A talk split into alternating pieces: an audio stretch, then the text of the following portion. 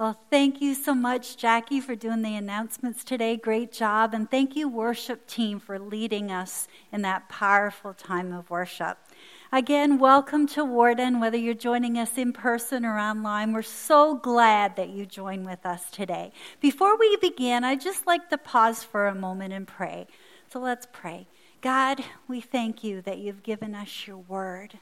It is food for our souls. So, God, I pray that today, as we look into your word, that you would refresh us, that you would challenge, us, challenge us, and that you would change us.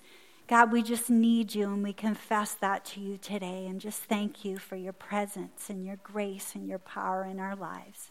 In Jesus' name, amen. Amen. Well, I read that a gallery owner tells one of his artists that he's got some good news and some bad news. The artist asks for the good news first. Well, he replies, The good news is that a man came in here today asking if the price of your paintings would go up after you died. When I told him that they would, he bought every one of your paintings. Well, the, the artist was elated and he thought, well, whatever could the bad news be? To, to which the, the uh, gallery owner said, well, the man who came in, he was your doctor. I've heard a lot of good news and bad news stories in my life. Actually, in fact, a couple of weeks ago, I got a call at about 11 p.m. on a Monday night. It was from my son in law, Evan. He said, You better come now. The baby is here. That was the good news.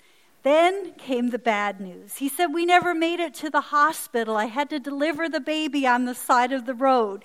The ambulance just arrived. He said, I think Leah and the baby are okay, are okay. At least that's what they're telling me, but I think that they're just saying that to make me feel better. Well, as a mother, that is not what I wanted to hear. So I got in the car and I drove to Havelock, and on the way, would you know it? I hit a skunk. what a stink. I can tell you, it wasn't the greatest night, but thankfully, Leah and the baby were okay. And it could have been really bad news, and that was really scary. So I'm thankful that for that good news. And I think we'd all agree we've been hearing way too much bad news lately. And I don't know about you, but I'm ready for some good news. Now, hearing that you're a nana once again is great news. But the greatest news I've ever heard is the gospel of Jesus Christ. For God so loved the world that he gave his only begotten Son, that whoever believes in him should not perish, but have everlasting life. The good news of the gospel is the greatest news the world will ever hear. And I believe we should be excited about it. So, today, as we continue in our series on the book of Acts, we're looking at some very good news related to the gospel that we find in Acts chapter 15. Now, it's a really long chapter, so first of all, I'd just like to summarize what takes place. And then we're going to refer to different scriptures as we go along. So if you have your Bible, you can keep it open to Acts chapter 15. So, what basically happens is in this passage is that it's a theological debate, and the outcome represents the official church verdict on a very important issue. Paul and Barnabas, they're on their first missionary journey, and some Jews show up saying that Gentiles must be circumcised in order to be saved. Paul and Barnabas, they disagree with them. They say that Gentiles are saved by faith alone and they don't need to be circumcised in order to be saved. Well, the debate rises to such a level that they depart to Jerusalem to get the biggest voices in the early church to weigh in. They gather everyone, including Peter and James, and begin to debate the issue. Peter stands up and he says he's witnessed the Gentiles coming to faith by grace and that they don't need the yoke of the law for salvation. Paul and Barnabas then share what's happening among the Gentiles on their journey, confirming Peter's statement. Then James says that the testimony of Peter, Paul, and Barnabas fits with the prophecy of the Old Testament that Gentiles will be brought into God's kingdom. He suggests that the Gentiles do not need to be obedient to all the Old Testament laws in order to be included in the church. But he does suggest that they write to them to abstain from four things, which we're going to talk about later. So they send Paul and Barnabas off to the Gentile believers with a letter. They read the letter, and there's much rejoicing over the good news because it becomes clear to everyone that Jews and Gentiles can live in peace together under Christ. Now, this is a really important event in the life of the early church. And as I see it, this event in the early church reveals some great things about the gospel and why it's such good news. And the first thing I see here is that why it's such good news is because we, we understand that the gospel is based on God's grace. As we've seen, the early church leaders, they come together in Jerusalem to deal with the false teaching of legalistic believers. They claim in verse 1 that unless you're circumcised according to the custom of Moses, that you can't be saved. So the question then was, do we have to keep Old Testament law in order to be saved? Notice Peter's words in verses 10 and 11. Why are you putting God to the test by placing a yoke on the neck of the disciples that neither our fathers nor we have been able to bear? But we believe that we will be saved through the grace of our Lord Jesus, just as they will. So, what is he saying? We have to realize that for most of the, that most of the first Christians were Jewish. They'd grown up in a culture that was devoted to the Mosaic law. Circumcision, for instance, was a sign of the covenant with Abraham. It was a marker that you were in the family of God. And there were all kinds of other laws to obey too. So many that it was impossible to obey all of them all the time. And you were always failing and always in need of a sacrifice to bring forgiveness. So Peter is saying that we, we, in order to be saved, we cannot keep the law. we if we had to do that, we would be doomed because it, ultimately the only thing the law can do is condemn us. Now, that reminded me of a story that was told of a lady who said to her pastor, I can't see how a person who's broken just one law, uh, one of the commandments, can be as bad as another who's broken five or even all of them. Well, the pastor explained to her that God had actually given only one law. It contained de- 10 different parts. Look at this watch, he said. If you counted all the cogs, you would find many. And if you ruined only one of them, then the others, even though they're in perfect condition, this watch would still not be able to run, run any longer. The woman still couldn't see the point. So he said, Suppose you're hanging over a cliff, suspended by a chain with 10 links. If someone took a hammer and broke all 10 of the links, then where would you go? And she replied, To the bottom of the canyon, of course. And then he said, But if you split only one link, what would happen? Why, that would be just as bad. I'd fall and be killed at the bottom of the canyon, the same as before. And suddenly she got it. She grasps the truth of James 2:10 that whoever shall keep the whole law yet offend in one point he is guilty of all. See, the law was something no one could ever obey perfectly. It was a heavy yoke. But when Jesus shows up, he calls out to the world Come unto me, all you who labor and are heavy laden, and I will give you rest. Take my yoke upon you and learn from me, for I am meek and gentle and lowly in heart, and you will find rest for your souls. For my yoke is easy and my burden is light. Jesus' yoke is easy because he was without sin. And after he lived a perfect life, he laid it down in sacrifice for the forgiveness of our sins. We failed, but Jesus succeeded. And all we need to be do to be saved is receive the gift he's offering. Salvation is a gift. It's about grace. Think about this.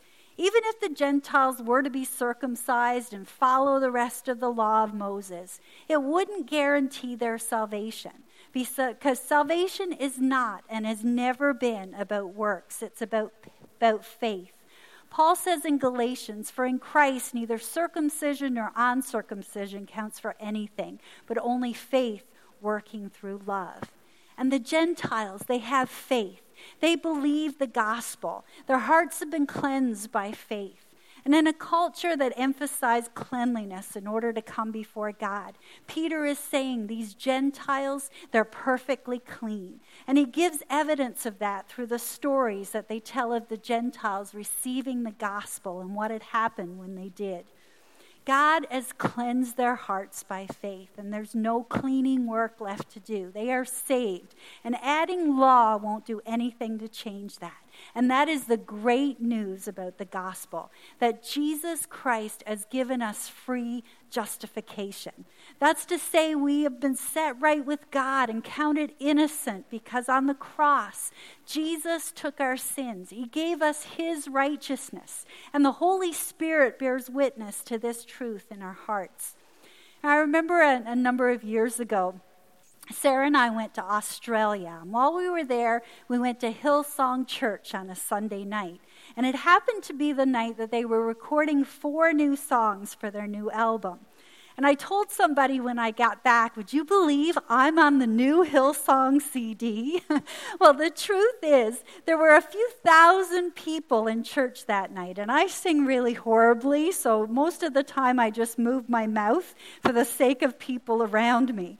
So, me saying I've contributed to my salvation is like saying I contributed to that Hillsong CD. All I really did was accept the invitation to go to church. Now, I am so glad it's not on me to save myself because it would be impossible for me to do it. You see, there is hope for all of us. There's hope for the lost. There's hope for all who would receive our crucified and risen Lord and Savior, Jesus Christ. There's hope for all who put their trust in the grace of God. And that's great news about the gospel. As we receive that inward revelation in our hearts and we experience salvation by grace, we start to realize something else that we can also get excited about. And that's that the gospel frees us. Starting in verse 19, James proposes to write a letter to clear up this controversy about circumcision. Now, here's Orlando reading that scripture. Uh, look towards the screen. Today's scripture reading can be found in Acts 15, verses 19 through 29, reading from the English Standard Version. Therefore, my judgment is that we should not trouble those of the Gentiles who turn to God, but should write to them abstain from the things polluted by idols, and from sexual immorality, and from that, and from what has been strangled, and from blood. For from ancient generations Moses has had in every city those who proclaim him for he is read every Sabbath in the synagogues. Then it seemed good to the apostles and the elders with the whole church to choose men from among them and send them to Antioch with Paul and Barnabas. They sent Judas called Barsabbas and Silas, leading men among the brothers, with the following letter. The brothers, both the apostles and the elders to the brothers who are of the Gentiles in Antioch and Syria and Cilicia, greetings. Since we have heard that some persons have gone out from us and troubled you with words unsettling your minds, although we gave them no instructions, it has seemed good to us, having come to one accord, to choose men and send them to you with our beloved Barnabas and Paul. Men who have risked their lives for the name of our Lord Jesus Christ. We have therefore sent Judas and Silas, who themselves will tell you the same things by word of mouth. For it has seemed good to the Holy Spirit and to us to lay on you no greater burden than these requirements that you should abstain from what has been sacrificed to idols, and from blood, and from what has been strangled, and from sexual immorality. If you keep yourself from these, you will do well. Farewell. Thank you, Pastor Orlando, for reading the scriptures. You know, the main things that stands out to me in this letter is that the burden of the Old Testament law has been lifted by the cross of Jesus. They're saying keeping the laws about circumcision and sacrifices and the Sabbath and all of those things are no longer required. Now, I'm certain all the Gentile Christians, especially the men, said, Praise the Lord. We don't have to do those things to be saved. We're free from religion. You know, you might be thinking, well, that was a really long time ago. How does that apply to me today? Well, I think the early church struggled in the same way that we do.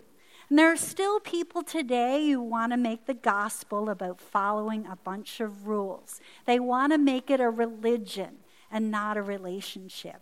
And there's a big difference between a religion and relationship with Jesus. I saw a t shirt once that said, It's against my relationship to have a religion. and I like that. I almost bought it. I saw a pastor also once illustrate very well the difference between religion and a relationship with Jesus. He had a glass of water and he started to lick the outside of the glass. And he said that's what religion is like. You're licking the glass, but what you really need is what's on the inside the water. What you desperately need, you see, is the water and not just to lick the outside of the glass. And in preparing for today, I was reminded of a story that I read a long time ago about a little girl who went to visit her grandparents. It seemed as though they held Sunday as the Lord's day and holy. They thought it should be a day of quietness to walk and not run, and that the Bible was the only book you should read. The granddaughter couldn't swing or gather flowers in the field. And while Grandpa was taking a nap, she asked for permission to walk to the gate, and she received it. Along the fence, she stopped to watch an old mule standing with his head bowed and his eyes closed. Reaching through the fence, she said, Poor old fella, have you got religion too? I like that story because I could relate to it. When I was a child growing up, I had religion. I had lots of rules to follow. I was given the impression by well intentioned people that if I didn't obey those rules, that God wouldn't like me. And I wanted God to like me. So I lived in fear and I tried my best to obey all the rules. But I had a religious view of God. I thought that in order to be saved, I had to follow a bunch of rules. Now, some of the rules I had to follow were I had to wear a hat to church. I couldn't play cards. I couldn't use scissors or iron my clothes on Sunday. I couldn't wear makeup or get my ears pierced. I wasn't allowed to dance. I couldn't even go to the movie theater. And I could go on and on and on because there were so many rules I had to follow.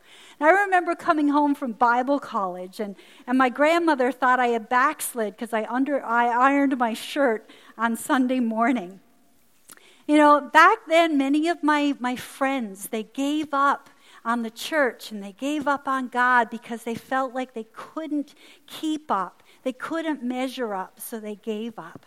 And I believe those adults there were well intended. They wanted to protect us kids from the evils of the world.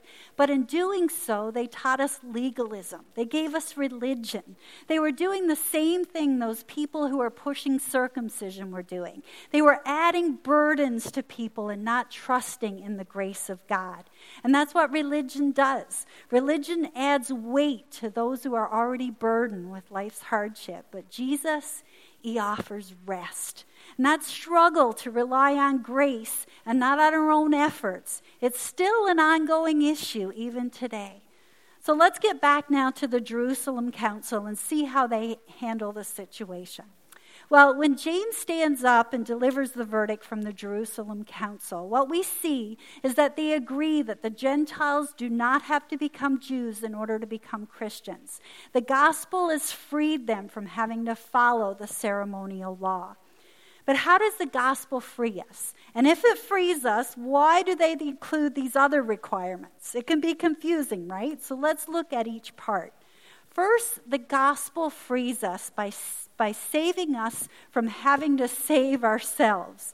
Some Jews, as we know, had wanted to put the burden of the law of Moses, especially the ceremonial law, upon these Gentile believers. But to place upon man what God has removed in Christ is to reverse the grace of God into law. So here's what that means for us today. We also can have that debate in our mind where we're trying to add law where God puts grace. One of the reasons that we constantly need to hear the gospel over and over is because we can slip back into the self salvation mode, but we can't save ourselves. Think about it. If we had to save ourselves, how could we even be sure we were good enough? How could we ever know we obeyed enough? How could we ever, ever have any assurance at all? We couldn't. But God saves us by grace in Christ. So it doesn't depend on you anymore, it depends on God. What happens when you believe the gospel is you are saying, God, I cannot save myself. I need, to, I need you to save me. And he does. Now, what about those four requirements that were listed there? I thought the gospel frees us. Well, it does, but there's more. The gospel also calls us to live by love. Godly love is the purpose for the necessary things James mentions in the letter. He said in verses 28 and 29 It seemed good to the Holy Spirit and to us not to burden you with anything beyond the following requirements. You are to abstain from food sacrificed to idols, from blood from the meat of strangled animals, and from sexual immorality. You will do well to avoid these things.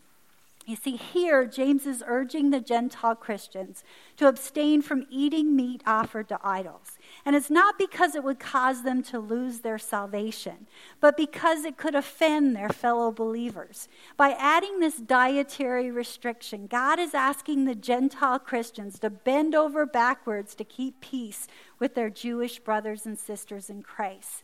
And I believe God asks us to bend over backwards for each other because our love for the Lord and for each other and for his people, it's important that we, we don't do certain things so we don't offend one another. And yes, we're released from the detailed, strict restrictions of the Old Testament Jewish law, but at the same time, you see, God's love restrains us. And the gospel calls us to live by love.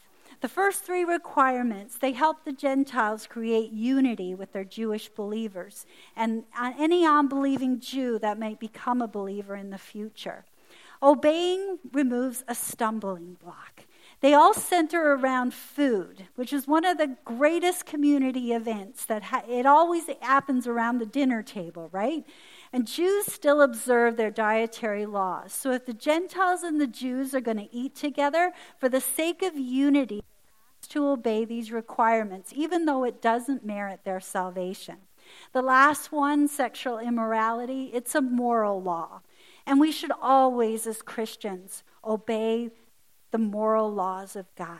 So it's not obeying to be justified, it's obeying out of love for God and for one another. Until we see that we're only saved by grace, Apart from all the works, we're constantly working to earn our salvation. So we'll always be anxious and afraid. And you might outwardly follow the rules, but your heart won't have any joy or peace until you know that you are fully loved and fully forgiven. But as soon as you truly believe the good news about the free grace of God, for you, then something happens. You begin to have this power to obey that you didn't have before. Now you're not obeying to earn your salvation, you're obeying out of your love for God. The gospel says the full wrath of God has fallen on Jesus instead of us. Our sins no longer hang over our head. God is alive in us, and we can obey him because he's with us and he empowers us. And when we start to love God rightly, it's then that we're able to love other people rightly as well. And that's great news about the gospel. But there's more. The gospel also leads us. Verses 30 and 31, it says So when they were sent off, they went down to Antioch, and having gathered the congregation together, they delivered the letter. And when they had read it, they rejoiced because of its encouragement. This council meeting could have gone terribly wrong.